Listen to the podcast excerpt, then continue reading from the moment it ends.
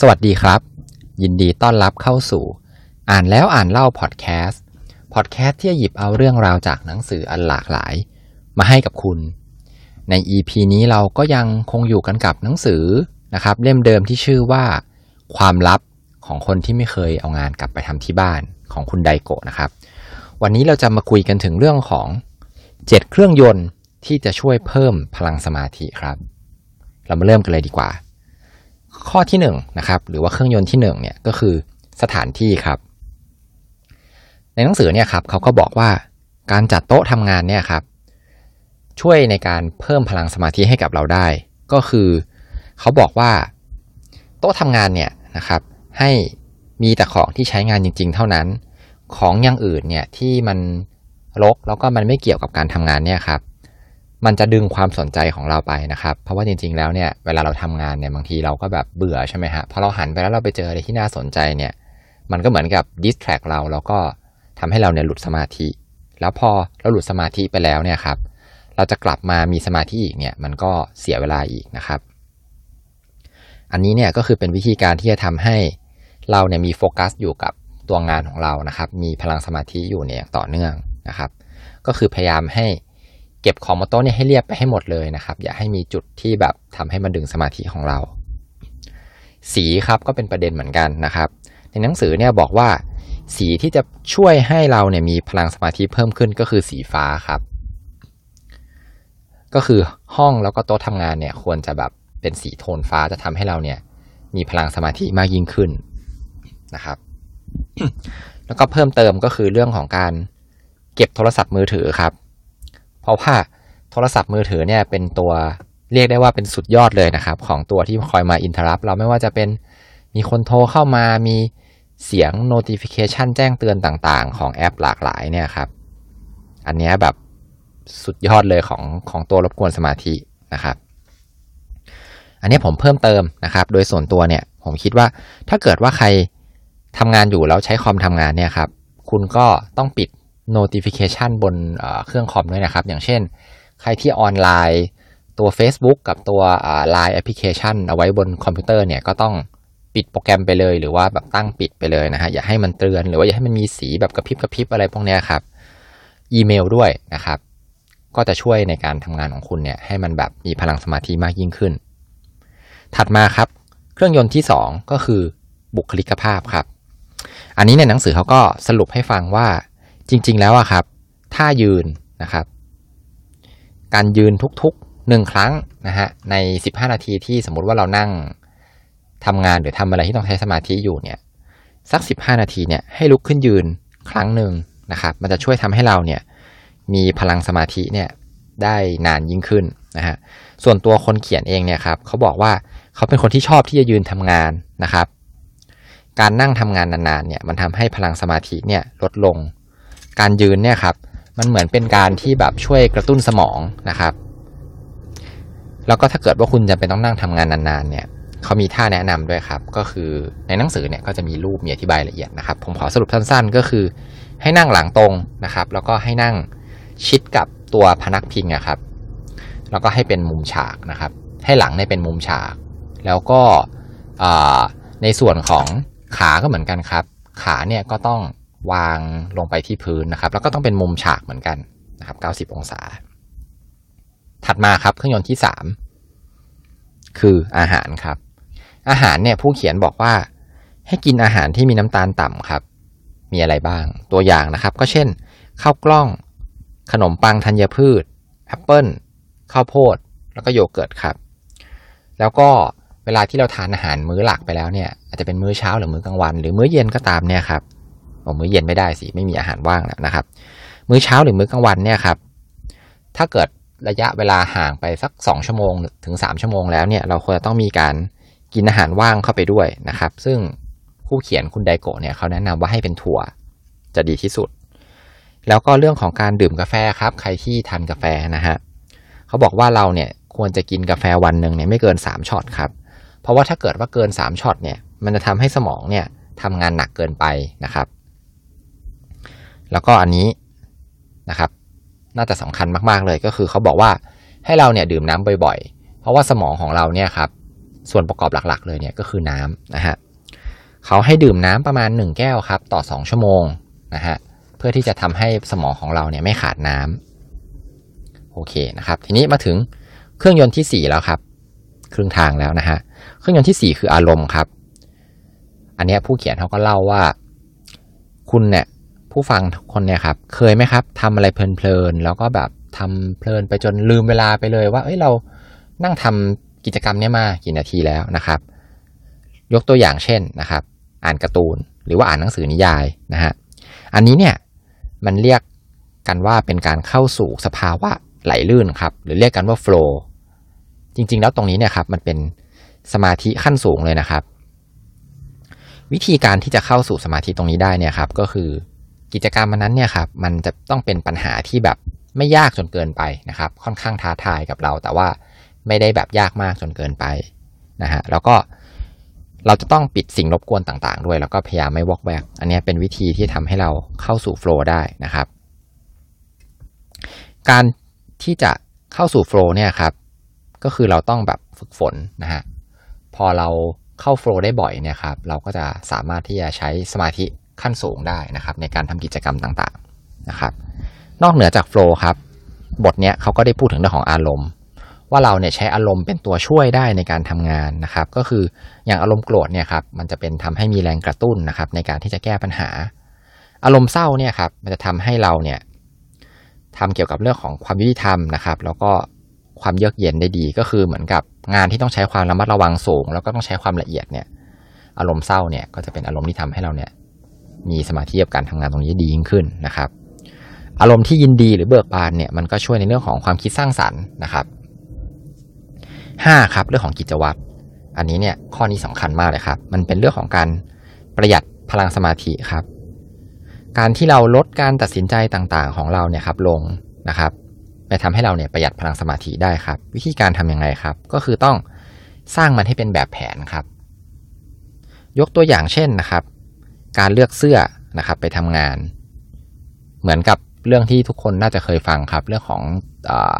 คุณสตีฟจ็อบส์ครับว่าเขาแบบใส่เสื้อเหมือนกันทุกวันไปทำงานนะครับ หรือแม้แต่คุณมาร์คซักเคอร์เบิร์กก็ตามนะครับ คุณมาร์คซักเคอร์เบิร์กเนี่ยเขาก็เหมือนกันเลยใส่ชุดเหมือนเหมือนกันนะครับ ก็คือการลดการตัดสินใจต่างๆ ในระหว่างวันเนี่ยลงทำให้มีพลังสมาธินะครับมากยิ่งขึ้น ไม่ได้มากยิ่งขึ้นหรอกครับ จริง ๆ มันก็คือไอตัวหลอดพลังสมาธิของเราเนี่ยมันไม่ได้ถูกใช้มันก็ ทำให้มีพลังเนี่ยเยอะนะฮะเหลืออยู่เยอะในการไปทำอย่างอื่นนะครับ แล้วก็อีกประเด็นหนึ่งครับก็คือให้ตัดสินใจสิ่งต่างๆเนี่ยนะครับด้วยความรวดเร็วนะครับ อันนี้นี่ยครับหนังสือเขายกตัวอย่างเรื่องของการทำงานบ้านครับ ก็คือการล้างจานนะฮะการล้างจานเนี่ยมองดูน่าจะไม่เกี่ยวอะไรกันเลยกับการทำสมาธินะครับ หรือว่าการใช้พลังสมาธิเนี่ยครับแต่ในความเป็นจริงแล้วครับ แค่การ ล้างจานเนี่ยมันก็กินพลังสมาธิของเราได้เยอะเหมือนกันนะครับ เพราะว่ามันต้องใช้การตัดสินใจย่อยๆ เนี่ยหลายครั้งยกตัวอย่างเช่น การที่เราจะคิดว่าเราเนี่ยจะล้างเอง หรือว่าให้คนอื่นมาล้างนะครับ หรือแม้แต่ว่าการที่เรามีจานกองอยู่เยอะๆเนี่ย เราจะล้างอะไรก่อนดี จะล้างชามก่อนหรือล้างจานก่อน หรือว่าจะล้างพวกช้อนซ่อมเนี่ยก่อนนะครับ หรือแม้แต่ว่าเรานั่งทานข้าวอยู่ด้วยกันเนี่ยครับ เรากำลังจะล้างจานล้วเอ๊ะเราจะรอให้ ล้างเลย เราจะรอให้กินเงินเสร็จทุกคนก่อนแล้วค่อยล้างทีเดียวเลย หรือว่าเราเนี่ยจะล้างเลยดีนะครับ ตรงนี้เนี่ยผู้เขียนเขาก็บอกว่าให้เราอะกำหนดเอาไว้เป็นแพทเทิร์นไปเลยนะครับ เหมือนเป็นกิจวัตรไปเลยว่าอ่าสมมติถ้าเราบอกว่าใครกินเสร็จก็ล้างของตัวเองอย่างเงี้ยครับก็คือเรากินของเราเสร็จปุ๊บใช่ไหมครับเราก็ล้างเลยนะครับ ไม่ต้องคิด หรือแม้แต่ว่าแบบอ่าเราจะล้าง ของใหญ่ไปของเล็กนะครับ ล้างชามก่อน แล้วก็ล้างจานแล้วก็ล้างช้อนซ่อมอะไรอย่างเงี้ยเราจะได้ไม่ต้องมานั่งคิดทุกวันนะครับ แล้วมันก็เปลืองพลังสมาธิของเรานะฮะโอเคครับ ประเด็นถัดมานะครับก็คือสมองเนี่ยครับอย่างที่บอกไปแล้วนะครับ มันจะล้านะครับ เพราะว่าเรื่องเล็ก ๆ เนี่ยที่จะต้องตัดสินใจเนี่ยเป็นจำนวนมากนะครับอย่างที่เมื่อกี้นี้ผมยกตัวอย่างเรื่องของการล้างจานนะครับ ทีนี้นะครับ อยากจะยกตัวอย่างเรื่องของการช้อปปิ้งออนไลน์ครับก็เหมือนกัน เวลาเราจะซื้อของเนี่ยอย่างสมมติว่า เราจะเลือกซื้อของในแอป เดี๋ยวนี้นะครับที่เป็นออนไลน์เนี่ยเราก็มีการเปรียบเทียบราคากันนะครับ ส่วนต่างอาจจะแค่แบบ 5 บาท 10 บาทนะครับ ตรงนี้เนี่ยถ้าเราใช้เวลาในการเลือกนานเราก็เปิดดูหลาย ๆ ร้านเทียบกันเนี่ยครับอันนี้มันก็น่าจะกินพลังสมาธิของเราได้เหมือนกันนะครับ โอเคนะครับ มีประเด็นถัดมานะครับ ก็คืออันนี้น่าสนใจมากเลยครับ ผู้เขียนเนี่ยเขาก็บอกว่าเวลาที่เขาจะทำงานเนี่ยครับเขาก็จะพยายามตัดเรื่องของการที่จะมาตัดสินใจเรื่องเล็ก ๆ เนี่ยครับก็คือบางทีเนี่ยเขานั่งทำงานแล้วพอเขาไปเห็นของบนโต๊ะเนี่ยคือการทำงานมันน่าเบื่อใช่ไหมครับพอเขาหันไปเห็นอะไรปุ๊บสมมติของบนโต๊ะรกหรือว่าห้องนั้นน่ะมันรกจริง ๆ อาจจะไม่รกหรอกครับ อาจจะแค่แบบของวางระเกะระกะปุ๊บเนี่ยเขาก็อาจจะลุกไปจัดของก่อนนะฮะ อันนี้เนี่ยมันก็ทำให้ขัดขวางการมีสมาธิเหมือนกัน เขาก็เลยคิดไอเดียขึ้นมาว่าเขาจะมีกล่องอยู่อันหนึ่งครับ เรียกว่ากล่องเอาไว้ก่อนนะครับ กล่องอันนี้ก็จะต้องมีฝาปิดด้วยนะครับ ก็คือเวลาเขาจะเริ่มทำงานเนี่ยครับหรือจะต้องการจะทำกิจกรรมอะไรที่ให้สมาธิเนี่ยเขาจะโกยของบนโต๊ะเนี่ยเก็บลงไปในกล่องเนี่ยให้หมดเลยนะครับ โทรศัพท์มือถือก็ด้วยนะฮะเก็บของทุกอย่างให้มันเรียบเลย แล้วก็อะไรที่เป็นของนิดๆหน่อยที่อยู่ในระยะสายตาเนี่ยครับเขาเก็บลงกล่องนี้หมดเลยครับแล้วก็ปิดฝาไว้ ตรงนี้เนี่ยมันทำให้เขาเนี่ยเข้าสู่สมาธิได้ง่ายยิ่งขึ้นครับ แล้วพองานเสร็จอะก็ค่อยเอาของออกมานะครับ อันนี้ก็เป็นไอเดียที่น่าสนใจนะครับ อาจจะผู้ฟังอาจจะลองเอาไปประยุกต์ใช้ดูได้นะครับ แล้วก็ผู้เขียนเขาก็บ่อกครับว่า ถ้ามีของในครอบครองให้น้อยลงเนี่ยนะครับมันก็จะช่วยได้เหมือนกันนะฮะถัดมาครับ เครื่องยนต์ที่ 6 แล้วนะครับใกล้หมดแล้ว6เนี่ยครับก็คือเรื่องของการออกกำลังกาย ตรงนี้เนี่ยครับมันก็จะมีผลวิจัยออกมาว่า หลังจากที่เราออกกำลังกายเบาๆเนี่ยครับประมาณ 20 นาทีนะครับ มันจะช่วยทำให้เราเนี่ยมีพลังสมาธิเพิ่มขึ้นได้ประมาณ 3-4 ชั่วโมงเลยครับหมายถึงว่าพอหลังออกกำลังกายเสร็จเนี่ยครับช่วง 3-4 ชั่วโมงหลังจากนั้นเนี่ยพลังสมาธิของเราเนี่ยก็คือจะแบบสูงขึ้นนะครับ และการออกกำลังกายเป็นประจำครับ นอกจากทำให้ร่างกายแข็งแรงแล้วเนี่ยก็ยังทำให้สมองของเราเนี่ยครับแข็งแรงขึ้นด้วยเหมือนเหมือนกันครับผม ถัดมาครับ อันนี้น่าสนใจมากนะครับ ผู้เขียนพูดถึงเรื่องของ green exercise ครับ ก็คือเหมือนกับว่าเวลาที่เราทำงานในออฟฟิศเนี่ยครับ แล้วเราเริ่มล้าละนะฮะ ไม่ว่าจะเป็นร่างกายหรือสมองล้าก็ตามเนี่ยครับ เขาบอกว่าให้พักครับ โดยการไปเดินพักในที่ที่มีบรรยากาศที่แบบเป็นสีเขียวเนี่ย ประมาณ 5 นาทีนะครับ สมมติว่าถ้าเป็นออฟฟิศตึกสูงๆเนี่ย ถ้าเขามีแบบมีสวนลอยฟ้านะครับ หรือว่ามีโซนที่มันแบบดู รีนหน่อยครับจัดให้เป็นแบบสีเขียวๆหรือว่าอาจจะลงมาชั้นล่างนะครับแล้วแบบมีพวกต้นมงต้นไม้อะไรพวกเนี้ยให้เดินเล่นบริเวณนั้นเนี่ยครับประมาณ 5 นาทีนะครับไม่ทำให้เราเนี่ยแบบสดชื่นขึ้นมากเลยทั้งร่างกายแล้วก็สมองนะฮะนอกเหนือจากนั้นครับในบทนี้เนี่ยผู้เขียนก็ยังแนะนำนะครับสามเทคนิคการออกกำลังกายง่าย ๆ ครับ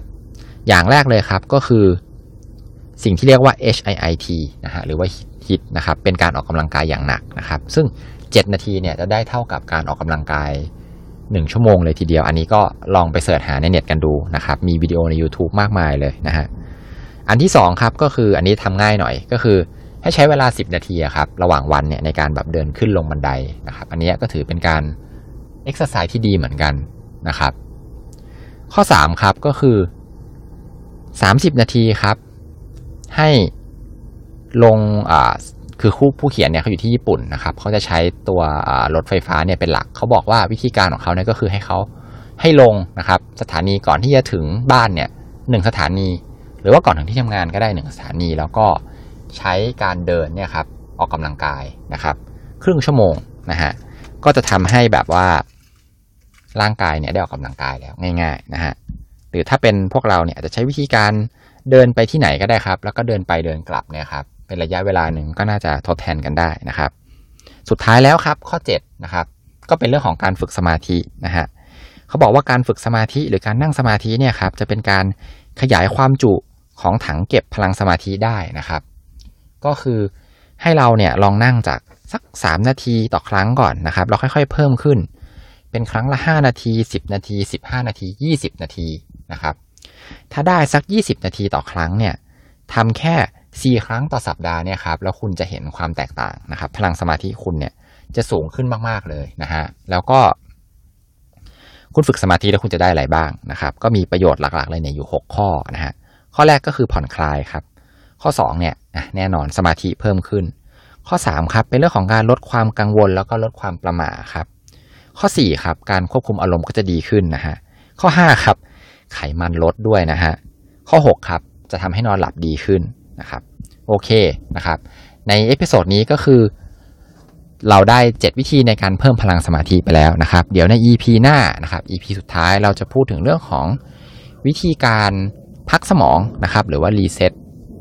ความเหนื่อยล้านะฮะแล้วก็เทคนิคของการใช้เวลานะครับ เพื่อที่จะเพิ่มพลังสมาธินะครับสำหรับใน EP นี้ใครที่ชอบนะครับ ก็ฝากกดแชร์ไปใน Facebook ให้เพื่อนๆนะครับ ได้เข้ามาฟังกัน แล้วก็ฝากติดตามพอดแคสต์ของเราในทุกแอปพลิเคชันที่ท่านรับฟังสำหรับใน EP นี้ ขอบคุณที่ติดตามรับฟังอ่านแล้วอ่านเล่าพอดแคสต์สวัสดีครับ